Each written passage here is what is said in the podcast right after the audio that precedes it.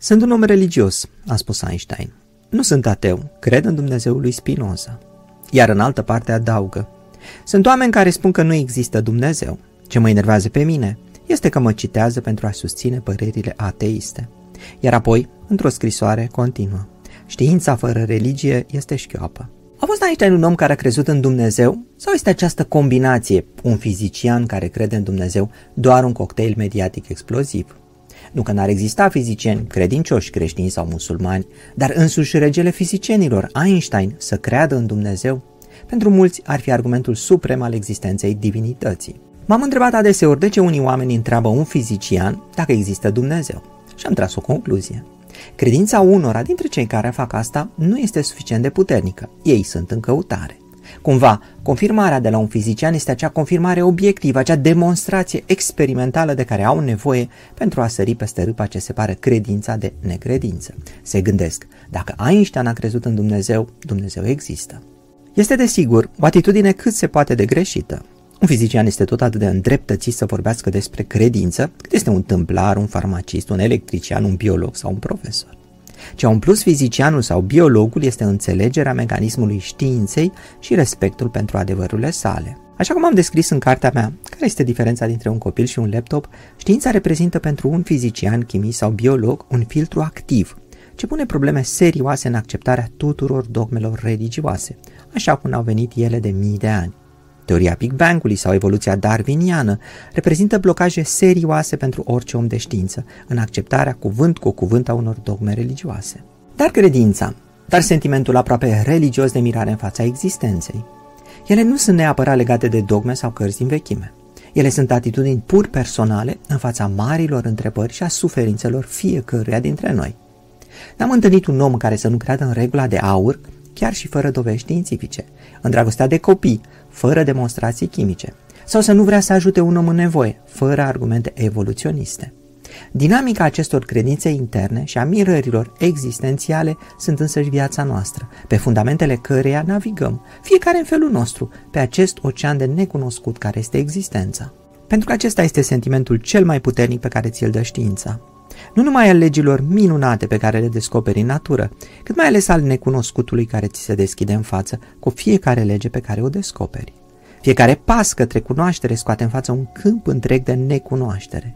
Sau, în cuvintele lui Einstein, cea mai frumoasă emoție pe care o putem trăi este misterul. A simți că în spatele a tot ceea ce poate fi perceput există ceva ce mintea noastră nu poate înțelege, a cărui frumusețe și sublim ajunge la noi doar indirect. Aceasta este religiozitatea.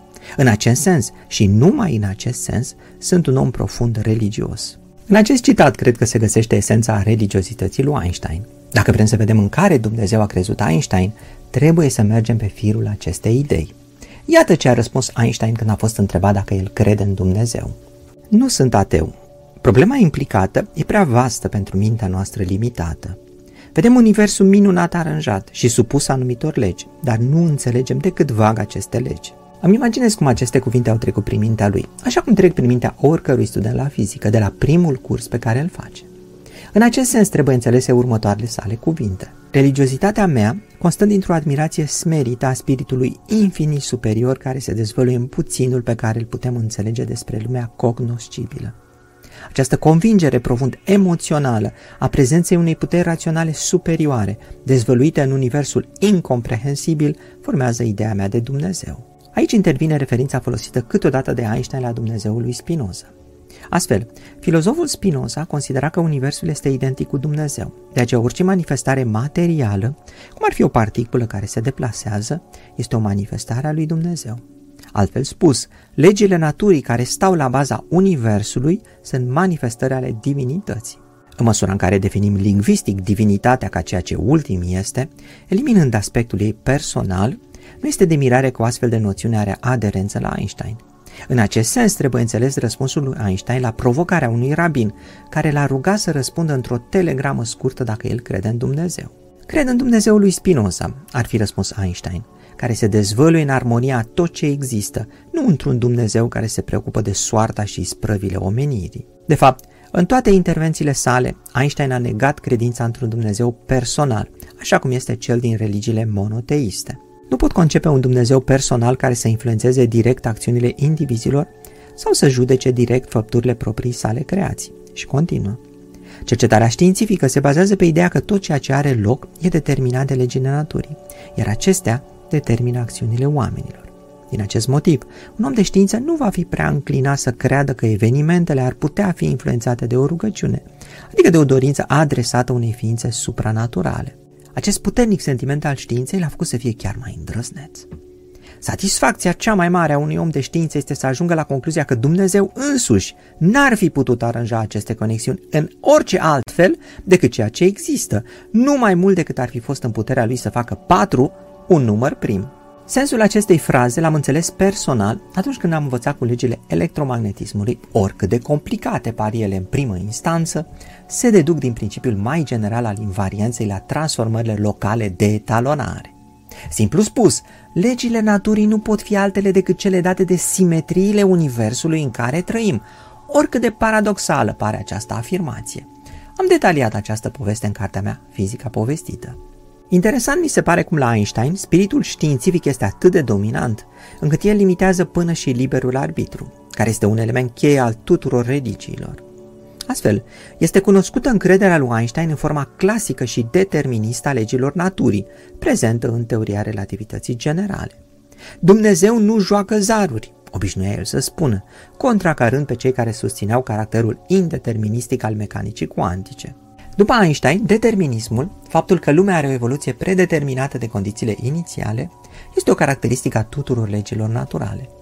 De aceea a dezvoltat el celebrul paradox EPR, cel în care argumenta că mecanica cuantică este non-locală și de aceea este incompletă în forma pe care o cunoaștem astăzi. Iată cum această credință în determinism i-a influențat gândirea. Ființele umane, în gândire, simțire și acțiune, nu sunt libere, ci sunt la fel de limitate cauzal precum stelele în mișcarea lor. Cu alte cuvinte, acțiunile unei persoane sunt determinate de condițiile inițiale, precum sunt cele ale unei bile de biliard, planete sau stele. În altă parte, Einstein a fost întrebat dacă el crede că oamenii sunt agenți liberi în alegerile lor. Nu, eu sunt un determinist, a răspuns el. Totul e determinat, începutul în aceeași măsură ca și sfârșitul, de forțe asupra cărora nu avem niciun control. Ființe umane, legume sau praf cosmic, toți dansăm pe o melodie misterioasă, intonată în depărtare de un cântăreț invizibil.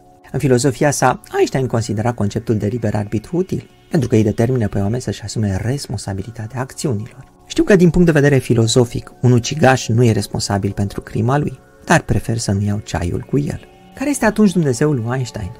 Cred că se poate defini doar prin ceea ce nu este, așa cum face Eminescu în poeziile lui. Ființă nu era nici neființă.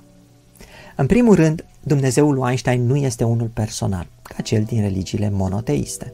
Principala sursă a conflictelor din prezent dintre sferele religiei și ale științei constă în conceptul de Dumnezeu personal. Savanții urmăresc să descopere legile imoabile care guvernează realitatea și prin aceasta trebuie să respingă noțiunea că voința divină sau, dacă e vorba pe așa, voința umană, joacă vreun rol care să încalce această cauzalitate cosmică. Vedem cum Einstein nu credea în liberul arbitru, un ingredient esențial al religiilor monoteiste. Iar când a fost întrebat dacă el crede în imortalitate, Einstein ar fi răspuns, nu, și o singură viață e de ajuns pentru mine. Este Dumnezeul lui Einstein cel al lui Spinoza? Iată cum răspunde chiar Einstein. Sunt fascinat de panteismul lui Spinoza, dar admir încă și mai mult contribuția lui la gândirea modernă, pentru că este primul filozof care tratează trupul și sufletul ca unitate, nu ca două lucruri diferite. Dacă sufletul urmează aceleași legi fizice ca ale trupului, putea crede că Einstein era fizicalist, materialist. Dar asta ar fi o greșeală și o interpretare greșită a filozofiei lui Spinoza. Iată ce cuvinte grele spune Einstein într-o corespondență a sa. Ateii fanatici sunt ca niște sclavi care simt încă greutatea lanțurilor pe care le-au aruncat după o luptă grea. Sunt ființe care, în ranchiuna lor față de religia tradițională ca opiu al popoarelor, nu pot auzi muzica sferelor. Care este deci Dumnezeul lui Einstein? Cred că poate fi descris ca o formă de religiozitate adâncă, venită în urma contemplației cosmosului. Iată cum descrie Einstein asta. Sentimentul religios cosmic este motivul cel mai puternic și mai nobil de a face cercetare științifică.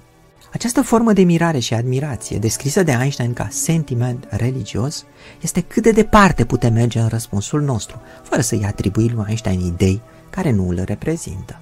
Einstein nu a crezut într-un Dumnezeu personal, cum este cel creștin. Nu s-a adâncit nici în religiile estice, care, nelegate neapărat de un Dumnezeu personal, îi atrag mai mult pe unii oameni de știință. Einstein a rămas sincer științei sale și nu a făcut compromisuri cu fapte mitice sau întâmplări în care nu a putut crede. Cu toate acestea, Einstein a păstrat și dezvoltat un sentiment religios cosmic, așa cum chiar el îl numește, mirarea că Universul există, că are legi matematice și mai mult că aceste legi pot fi înțelese de mintea omului. Cel mai de neînțeles lucru din lumea asta este că ea poate fi înțeleasă. Obișnuia să spună Einstein. Dragii mei, sper că povestea de astăzi v-a ajutat într-un fel sau altul. Poate că v-a făcut sufletul liniștit. Poate că vă ajută să vă mirați de fiecare dată când vă uitați la galaxii. Până data viitoare știți unde mă găsiți, pe acest canal. Nu uitați să vă abonați dacă n-ați făcut-o. Le mulțumesc celor care contribuie la Patreon săptămână de săptămână, lună de lună și care fac acest canal posibil. Dacă vreți să citiți cărțile mele, știți unde să le găsiți. Vă doresc ce pot să vă doresc până data viitoare, liniște cosmică. La revedere!